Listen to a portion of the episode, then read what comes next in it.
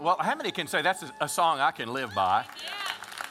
Yeah. And Matt wrote that song. Yeah. What a great song that reminds us in life's dark moments, how many know praise can still fill our lips? Yeah. And it's the praise of God in dark times that gives us hope to face tomorrow. Come on, give Jesus one more big hand today. He's worthy of our praise. And why don't you tell your neighbor, Merry Christmas, I am glad you're here. Well, great to see you this morning. Luke chapter 1 is where we're heading today. Luke chapter 1. I often want to worship a bit longer on Sundays, and we just don't quite have enough time. But this Wednesday, we're going to meet here and have a night of worship, and I think you'd really, really enjoy that. But Christmas is my pretty much favorite time of the year. I love family traditions. We have lived in Texarkana 27 years or so, and every year we make a pilgrimage to Mississippi, where I was born. We have Christmas at my mom's house, and the kids have kind of followed up on that. I like live Christmas trees. When I was a boy, I lived on a farm. We'd go out and cut our tree. Unfortunately, now I have to cut mine at Lowe's every year. But I'm still in that mode. But as much as I like all the trappings and all the joyous times of Christmas, our main focus, how many know, is it's the birth of Jesus Christ, the Savior of the world. And that's why we're here today. The word Christmas itself, Webster's Dictionary, 1828, defines Christmas as being a holy day, not just a holiday, which means holy day, but it's a holy day in memory of the birth of Jesus Christ celebrated by a church service. Isn't that cool? Sadly, today in America, I read a survey this week, 45% of Americans don't even believe Christmas has any religious significance, but we gather today honoring the King of Kings and the Lord of Lords. Give him a big hand today. He is worthy.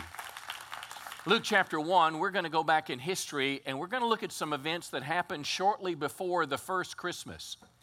They surround John the Baptist's parents primarily. John the Baptist, of course, the forerunner of Christ. He was the great prophet in the New Testament. He was predicted hundreds of years earlier to come, but he was born 6 months before Jesus. And I want to read a bit about his story. Luke chapter 1, verse 5. In the days of King Herod, there was a priest named Zechariah, and he had a wife. Her name was Elizabeth. And I want you to notice this next phrase. They're both righteous before God, walking blamelessly in all the commandments and statutes of the Lord. But verse 7 is the enigma. But they had no child because Elizabeth was barren, and now they're both advanced in years. So here's my question.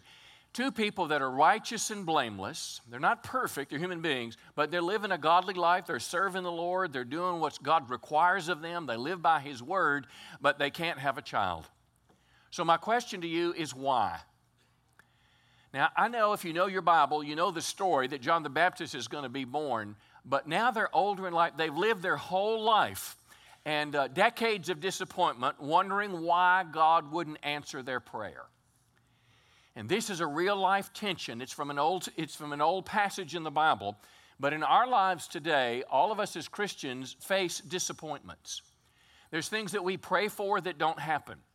There's things that we wait for, and it seems like we're waiting and waiting and waiting and waiting. Well, this morning I want to teach you about how our faith in God helps us do two things. Faith is the means whereby we receive from God, but faith also is how we endure the difficulties. This faith gives us hope to endure while we're waiting. It's like two wings of an airplane, faith to receive and faith to endure. And I want to show you an example, a quick video from a member in our church that's walking through this that hopefully will inspire you. So take a peek. Her name is Linda Baker. My name is Linda Baker. 2 years ago this month, I was diagnosed with stage 4 metastatic cancer. I was told at MD Anderson that there's no cure for what I have. There's no surgery that will solve my problem. Their job would be to extend my life the best they can and improve its quality. Early after my diagnosis, I received a word from the Lord that He was healing me, along with a myriad of promises from the Bible of His desire to heal His children. It's been 2 long years since this diagnosis and since this promise, and I'm still battling cancer. I've endured 30 chemos and 15 medical procedures. Does this mean that God has changed his mind? Does it mean that he has forgotten me? Absolutely not. God is not a man that he should lie. And what he has promised, he will see that it happens. And I believe that. I choose to stand upon that promise, and I choose to believe, and I choose to wait for his timing.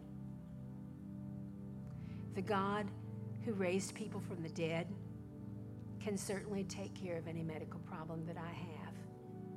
I have drawn my line in the sand, and here I will stand, and I choose to believe.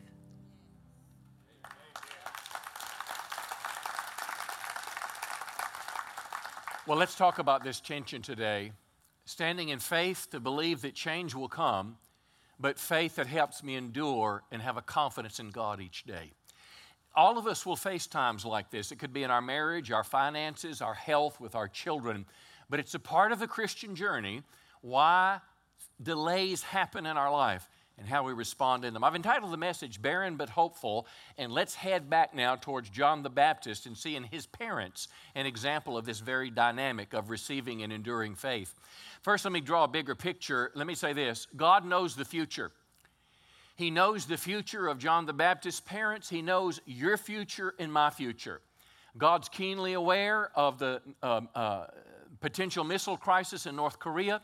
He's keenly aware of presidential elections. He's keenly aware of tax bills and all sorts of things that are big in the world, but also the minute details of our own life. And somehow he has a master plan, and he's involved in accomplishing this plan in a broken world. Malachi chapter 3, the last prophet of the Old Testament, 400 years before Christ was born, Malachi speaks on God's behalf and said, "Behold, I send my messenger." This is John the Baptist. "And he will prepare the way before me." In other words, John the Baptist is coming before Christ. And if we jump 400 years ahead in time, Matthew chapter 11, as they went away, Jesus began to speak to the crowds about John the Baptist and said, "What did you go out to see? A prophet? Yes, I tell you, and more than a prophet." And then he quotes this scripture in Malachi, "This is he of whom it is written, Behold, I send my messenger before your face, who will prepare your way before you." So once again, just like we saw Isaiah's prophecy confirmed by history 700 years earlier, now Malachi's 400 years earlier. You know, retailers are planning for next year's Christmas today. I read a survey in Forbes magazine. It was about retailers, and the question was, how far in advance do you need to plan your marketing for Christmas? And they said, right after the holiday season is over. So in other words, there's people that are in the business of selling. They're going through malls. They're looking on the internet. They're seeing what products sold quickly, what were left on the shelves, and they're making a plan for the future. Well, can I tell you this, friend? God plans ahead for the future, too. And he planned for a man named John the Baptist to come on the scene before Jesus Christ and to call the nation of Israel to repentance. I've read that some scholars believe that John baptized hundreds of thousands of people in the wilderness, and he called the Jewish people to turn back to their Savior, and he introduced Jesus Christ to the world, saying, "Behold the Lamb of God that takes away the sin of the world." Now, this morning in this message, I want to give you some practical lessons for today from this passage in the New Testament. And the first lesson is this, is that God has a master plan, and you and I are a part of it. Your life is not insignificant. Your life is not somehow haphazard. We don't live by luck. But God desires to orchestrate some level of decision and plan for our lives. You say, how do you know that? Psalm 139 says this, verse 16, the scripture says, "God saw my unformed body." And he's talking about in the womb, before you was born. "God saw my body. All the days ordained for me were written in your book before one of them has come to pass." In other words, this is not a mechanical Pinocchio when God is doing everything, but somehow God's sovereignty, the free will of man, Satan is pushing our lives in different directions, but ultimately God is in control. So as we look in the story of Zechariah and Elizabeth today, we're going to see righteous and blameless, no child, confused, disappointed, but yet somehow there's a master plan of God at work. And it's key that they endure until they see God's plan revealed. So I think this will help you this morning. Let's go back to Luke chapter 1. And let's look at these two examples that we can follow, Zechariah and Elizabeth, great mentors to follow. Again, Luke chapter 1, the days of Herod the king, a priest named Zechariah. And notice it says, of the division of Abijah, he had a wife from the daughters of Aaron. This is Moses' sidekick Aaron. Her name was Elizabeth. Very important because genealogies in the Bible, if you looked in Matthew or in Luke chapter 3, the genealogy in Luke traces Jesus Christ's birth all the way back to Adam, which tells us in this passage God was strategic, God was deliberate, God is not making mistakes, but God is deliberately trying to orchestrate our lives towards some predetermined end. But sometimes we can't see the end from the beginning, and we're stuck at this impasse of barrenness, and we're not sure what to do. Let's keep reading. Verse 6, both Zechariah and Elizabeth, righteous before God. Now, this is a great epitaph for your life. I mean, this is a great, if you and I as a Christian want someone to say something about us that epitomizes biblical Christianity, if they were to say you're righteous, you're living blamelessly, that's a pat on the back for living for Jesus. But the scripture didn't stop there. It said they had no child. She was barren, and now they're old. There's no way around this. They were suffering. Now, in this short passage, I can read a chapter of the Bible, in this case, Luke 1, and if I jump ahead to the 25th verse, as I'll do in a moment, John the Baptist is born. And in a matter of 15 seconds, 20, 30 seconds, maybe a minute if you meditate, I've read the whole story of John the Baptist just like that. But Zechariah and Elizabeth are living through decades. We don't know how long. It could be 30, 40 years. They were living a long time waiting for God to answer their prayer, but no answer. They're suffering. Well, actually, and she said this. She said God has taken away the disgrace of having no children. Verse 25, after he was born, he took the disgrace away, the disgrace she endured, or the reason people were laughing at her. God took this away. Now, we see the beginning from the end, but I suggest to you that their suffering and confusion was compounded by a covenant promise. In other words, they had a promise in the Bible. We stand before you, we talk about the Bible. The kids sang that cool little Bible verse. We view it as authoritative. We view it as you can count on it. At the end of this message, I'll give you an opportunity, if you don't know Christ as your Savior, I give you an opportunity to express your faith in Christ and begin to follow Him, all based on teachings of Scripture. Well, they had a teaching of Scripture that was just as plain. It's from the book of Deuteronomy that promised a child. Now, here's where the tension becomes stronger.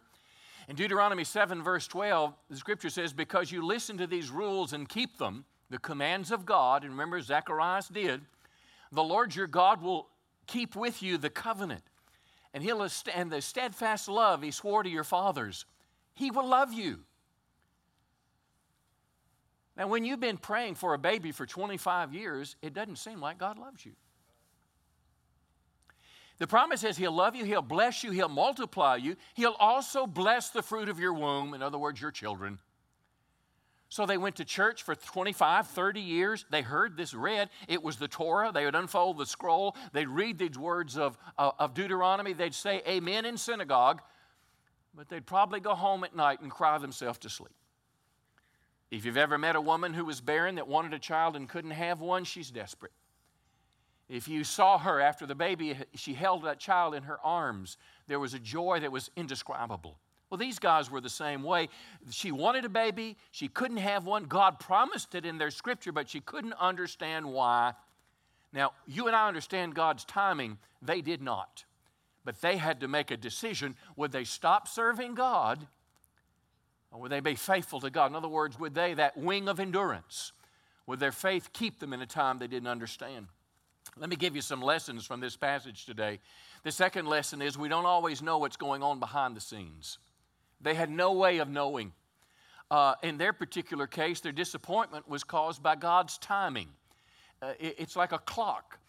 Yesterday afternoon, what I do on Saturdays is normally I work in the yard or something in the morning, and I try to have lunch, and then I try to have some downtime for a couple hours, maybe take a little nap before church on Saturday. Well, I went to take my nap, and I put my alarm clock, my Apple phone, I put it on 3:10 to wake me up. Well, how many know I set it about 2, and at 2:10, nothing happened. 2:15, 2:30, 2:40, 2:50, 3 o'clock, nothing. 3:05, nothing. But then at 3:10, beep, beep, beep, beep, beep, beep, beep, beep. I hit the snooze just like you do. And then 10 minutes later, beep, 9 minutes later, beep, beep, beep, beep, beep, beep, beep. You see, there's a timing that's involved. And that was one key thing for them. But in other cases of Scripture, this disappointment is because Satan interferes. In Daniel, you remember the Old Testament, Daniel was praying. And the Scripture says that as soon as he began to pray, God sent an angel with the answer. But for 3 weeks, Satan hindered him in the heavenlies. A demonic angel was there. Other times, the choices other people make. If you're on the ship with Jonah in the Mediterranean Sea and you're in a storm, you didn't cause that storm, but somebody in your boat did. And there's other times when things we absolutely cannot explain in life. We forget sometimes that we live in a world that just carries evil in its midst. If you stand in a forest, all you see is the trees above ground, but you can't see all the roots. If you put your shovel in the ground, you're going to hit root after root after root. And I suggest to you, evil in the world in which we live is like the roots that are underground. When God told Adam and Eve in the Garden of Eden, the day you eat this fruit, you're going to surely die. This is exactly what we're talking about. And sometimes things happen in life and there's not an explanation. Last week after church, before our Christmas party, we're going to have fun. And I got a call from someone in our church, and they said one of our family members had a tragedy. And I went by the home, and this young man was working on his car Sunday morning. And the jack, I guess, failed or broke, and it fell on his head and crushed him, and he instantly died. And I go see his wife, and she's holding this infant child and said, "Tell me why this happened." I can't tell you other than that there's roots. Are you with me today? So there's a lot of reasons why we might live with disappointment in life. But the question is, can my faith get me through it and my circumstances change? Or can my faith give me the power to endure what's happening? And my answer to both is yes. Let me give you another lesson. Keep following the Lord when you don't understand why God hasn't changed your circumstances. This is highly pivotal because in the midst of the disappointment, it seems like God doesn't care. And all our feelings tell us to stop, but faith tells us to keep going. Faith tells us that God is still good, even in the midst of something bad. And faith, according to the Bible, is the means whereby we receive. The Bible says in Hebrews 11:6, without faith, no one can please God. If you come to God, you must believe He's real. And you must believe He rewards those who truly want to find Him. So there is just, faith is simply a decision to believe and act. If you go out today, if you're doing some last-minute shopping, and maybe you go by Sam's or Best Buy, and you find what you want, you've got this, big HD TV, and you come to the counter and you say, "Merry Christmas." They're going to call that guy with the gun. Are you with me today? No, they want a currency to exchange. They want you to give them money, and they'll give you a gift. And the currency of exchange with heaven is our faith. It is our capacity, our willingness, our ability to believe in God's word to us. Now, let me develop this with you, because the Bible clearly teaches that we need faith to endure difficulty. Hebrews 11, of course, is the great chapter of faith. I don't have time to read it all, but it's the most inspiring chapter of faith in the Bible, of people who faced difficult circumstances, whether it was Noah or Abraham or Moses or Gideon or a multitude of people had things going on that they could not control or handle, but they believed that God could and would, and miracles happened. But this great chapter on receiving faith is preceded and also followed by enduring faith. Hebrews chapter 10 says, verse 36, you have need of endurance. So when you've done the will of God, you'll receive what He's promised. Zechariah and Elizabeth, you have need of endurance. John Miller, you have need of endurance. You have need of endurance. Hebrews 12:1 says, let us run with endurance the race set before us. And then it tells us to keep our eyes on Jesus. Listen, the only way I can go through some severe difficulties is, when I stay rightly connected to Christ. when my relationship with God is alive and it's real and my prayer life is strong and I'm reading the scripture and I'm worshiping and I'm pouring out my heart to God. You see, as I stray close to God, my faith will carry me through. Well, let's keep going, verse 8. Again, Zechariah, he's serving as the priest, which simply means he was doing his duties in the temple complex. Well, he's there, he's by himself, and an angel appears to him. And the angel said, "Don't be afraid, Zechariah, your prayer has been heard." Very key. "Your wife Elizabeth will bear a son, and you'll call his name John."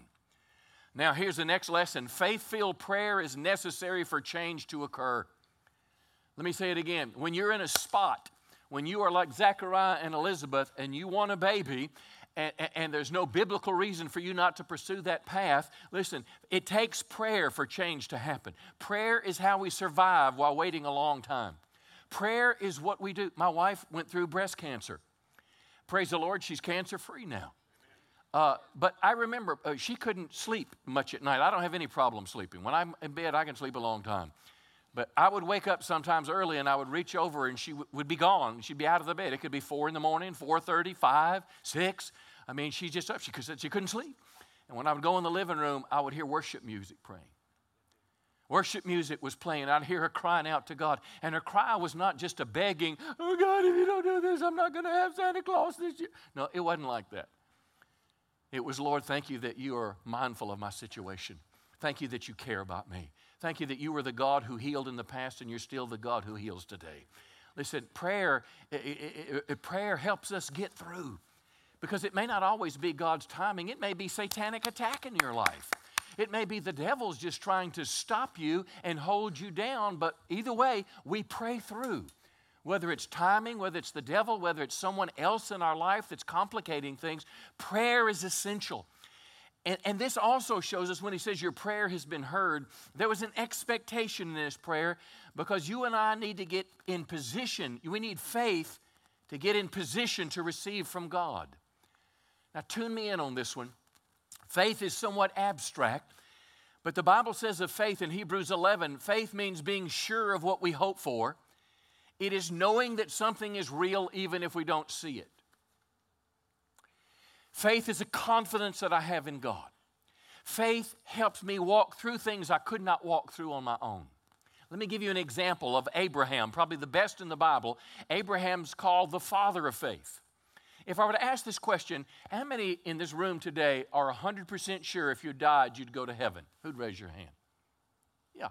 Listen, if you're not, we'd be honored to pray with you later. Well, if I would say, "Prove it to me," or a secular person were to say, "Well, prove that to me," you simply have to say, "I believe God's word.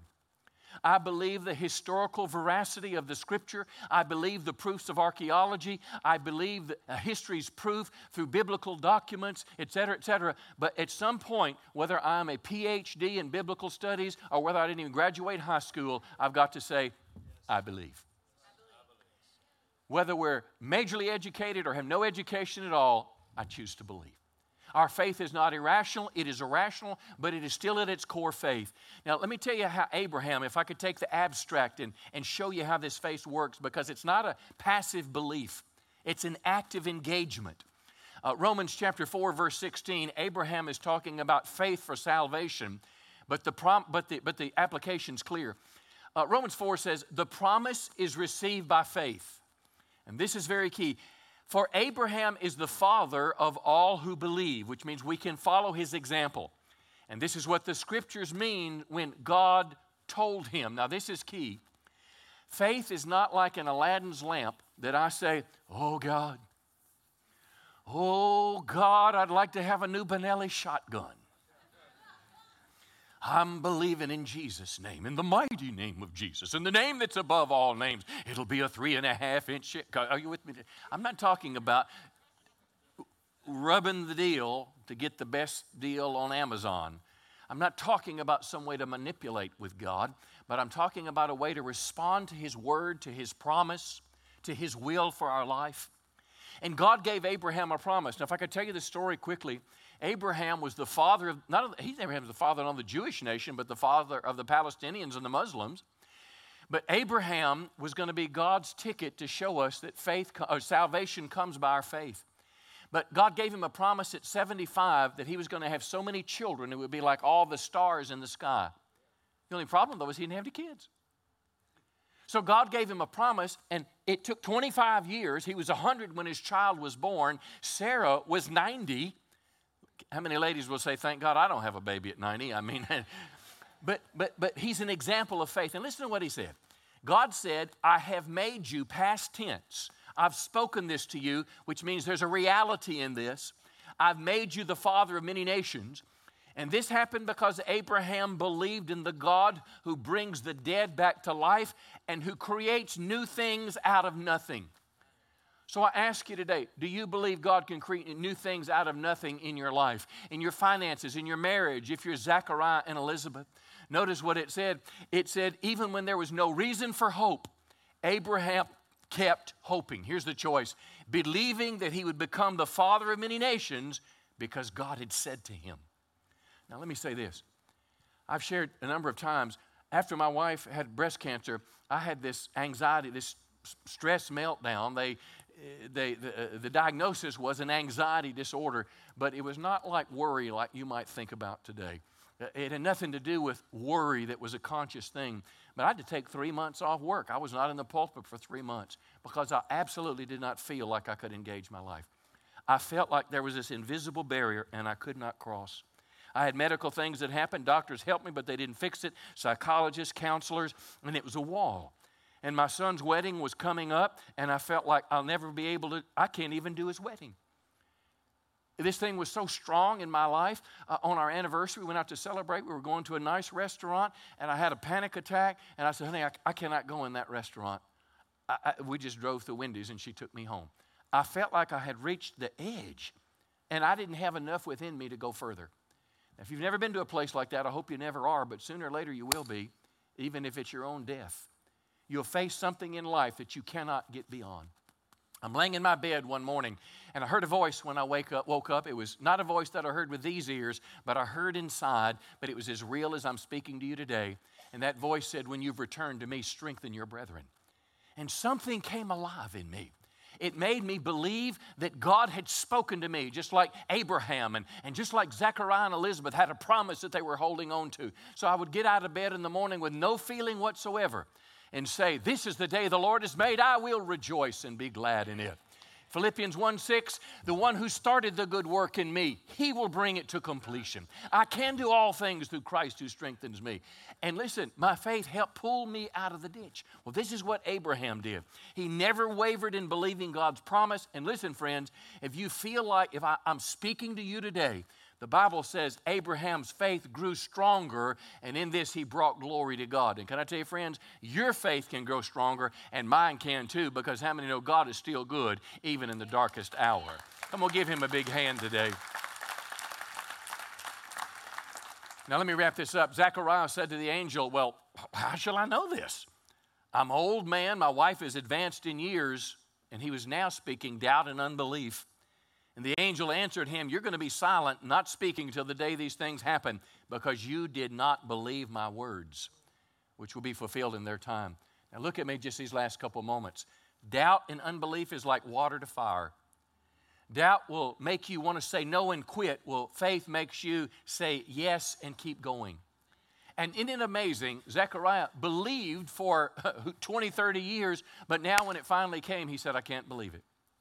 My wife and I were musing over this morning. Rebecca made a 32 on her ACT, and it was the goal. You know, that's where you competitive scholarships and everything. And she studied hard, and she had teachers and all these things that she did. And when she sent us the text message, we couldn't remember who said it, but it was one of us who said, I can't believe it. She made a 32. I can't believe it. I bet you said the same thing, too. Because faith and sometimes our reason and our experience are fighting. Doubt and unbelief will keep you from receiving from God. But let me step back just a moment and ask you this question before we close.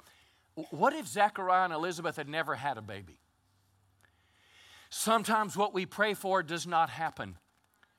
I would do you a disservice if I told you if you just had enough faith it would happen just the way you pray, because sometimes it does not.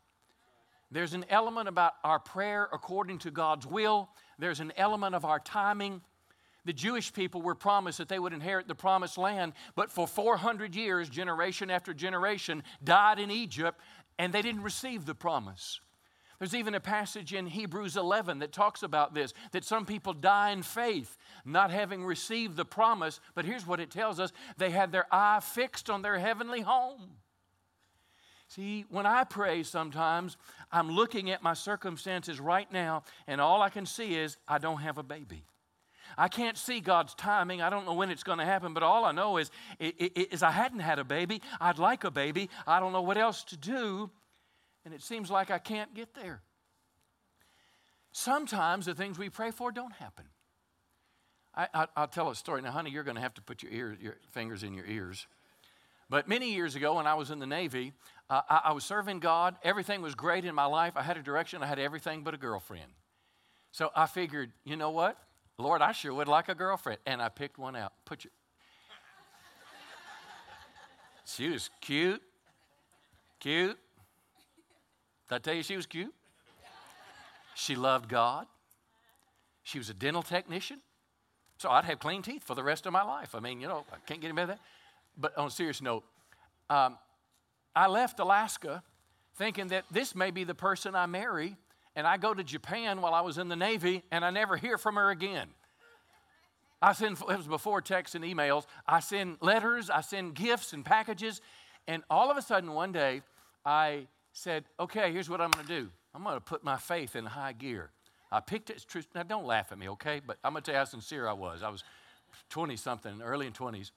I said, I'm going to believe God that I'm going to receive a letter from her, so I'll be able to marry her by Friday afternoon. I go to that Navy post office full of faith, believing. Flip through the mail, nothing. I waited. Everybody left. It's a true story. Not to be deterred, I went back to my barracks room. And I believed an angel would bring and put that letter under my pillow. Don't you laugh at me, because some of you have done the same thing. I got back to my barracks room. Nobody was there but me. I looked under my pillow, and there was nothing there. And I had a crisis of faith, because I was just looking right here, and I thought, God let me down. I prayed, I believed, I did all I knew to do, and God didn't let me have what I wanted. And for 2 weeks, I punished God. I didn't go to church or Bible study.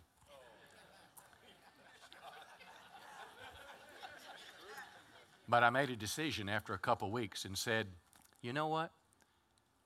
He may not have done this the way I wanted, but I don't understand it, but I'm going to still follow God. I had no idea that this beautiful, godly, spirit-filled, lovely woman was around the corner, because all I could see was this. Sometimes God doesn't answer our prayers. Sometimes because there's a Linnell coming. Sometimes it's timing. Sometimes evil is just in the world, and there's tree roots that mess things up. But God is still a good God. As we close this story in Luke 51, the time came, the baby's born. And now this proud father is holding this child. He's holding a prophet that will herald the coming of the Messiah. And friend, the last message I'd give you today is God always keeps his word. God always fulfills his promises. Come on, give him a big hand today. He's worthy of our praise. How many can say this morning, Pastor, you're talking to me, because I feel like Zechariah and Elizabeth. I'm in a time of my life where I'm trying to live for God, but there's a barrenness, and I need my faith to be increased. Would you lift your hand right now? Say, pray for me, Pastor. I feel like I'm going through some of this. Yeah. I want to close with this last scripture, and I want to read it for you that are in the midst of this difficulty in your life right now. Listen to the words of Paul the Apostle. Paul was one of the greatest men of the New Testament. Paul was a man who had a literal vision of heaven. The Bible says he had an out-of-body experience. He went to what's called the third heaven in the very presence of God. It doesn't get any closer to God than that. Well, here's what he said, 2 Corinthians 12. He said, I refrain from boasting because of my great revelations, these spiritual things I saw. He said, in order to keep me from becoming conceited or pride, I was given a thorn in my flesh, a messenger of Satan to torment me. Now, he didn't tell us what it was, but I believe I can make a strong argument from the Bible that it was a problem with his eyes. And I cannot think of a greater limiting factor in life than if you can't see. I used to wear glasses for years until I had laser surgery. I know what it's like not to be able to squint and not be able to see unless you put your glasses on, or to get out of bed and can't even read the alarm clock unless you look at it like that. Can you imagine if you're Paul and everywhere you go around the Mediterranean, somebody's trying to kill you? They're beating you, they're stoning you, and you can't see them coming? Can you imagine what a detriment that might be? But here's what what he said. 3 times I pleaded with the Lord to take it away from me. But he said to me, God said, my grace is sufficient for you. Grace is a word for God's ability. It's not just willpower. It's not just my strength, but it's something supernatural. And the definition of this word means that it's adequate to help me be content during the trial. In other words, I'm Zechariah and Elizabeth. I want a baby. I've cried for a baby. But until I get one, I can still be content. I have faith that it's going to happen, but I can be content because grace is there. And Scripture says, my power, God is saying, is made perfect in your weakness. And then he goes on to say, when I'm weak, then I'm strong. Can I tell you this, friends? Zechariah and Elizabeth knew the grace of God. I've known the grace of God, and so can you. And if you're here today and there's something in your life that's a kind of a giant or a wall standing in your way, my prayer for you today is grace, grace, grace until you get to the other side. Come on, give him a good hand today. He's worthy of praise. Why don't you stand to your feet this morning? And we want to close with a personal prayer for you today. We're going to sing this song through and then we're going to dismiss. And as in just a moment, what we're going to do is we're going to have our prayer team come forwards here, and I'm just going to make an opportunity for you. Maybe you're in that place of Zechariah and Elizabeth. You're barren, but you don't want your faith to fail. You want us to pray for you today that your faith is going to be strong so you can receive, but strong so you can endure. We're going to pray for you, friends. Not just are we going to pray for you for your faith. Maybe you're here today and you say, Pastor, I need to get right with God today. Maybe just being in service today makes you realize that the life you've been living is not what you want. You want to begin to follow Christ. You're here today and you say, Pastor, I believe that Jesus died for my sins, that he wants me to follow him. And today I want to receive Christ as my Lord and Savior. This is your moment, friend. It's the greatest gift you could ever receive at Christmas. It's the gift of salvation. See, Jesus did his part on the cross when he grew to be a grown man. He gave his life for our sins. But his salvation's offer is just like a Christmas present under the tree. I mean, with that present, unless you go and pick it up and open it, it's going to remain under the tree. You've got to receive him as your Savior. So as we begin to sing, if you feel like I'm talking to you, maybe you've gotten away from God and you want to make steps back to God today, get right with Christ. This is not joining the church. It's beginning afresh your relationship with God. If that's you, we're just going to invite you to come today. And let us pray for you. Prayer team, you come right now. They're going to begin to sing. And if you need prayer for any of these things, you come, let us pray today.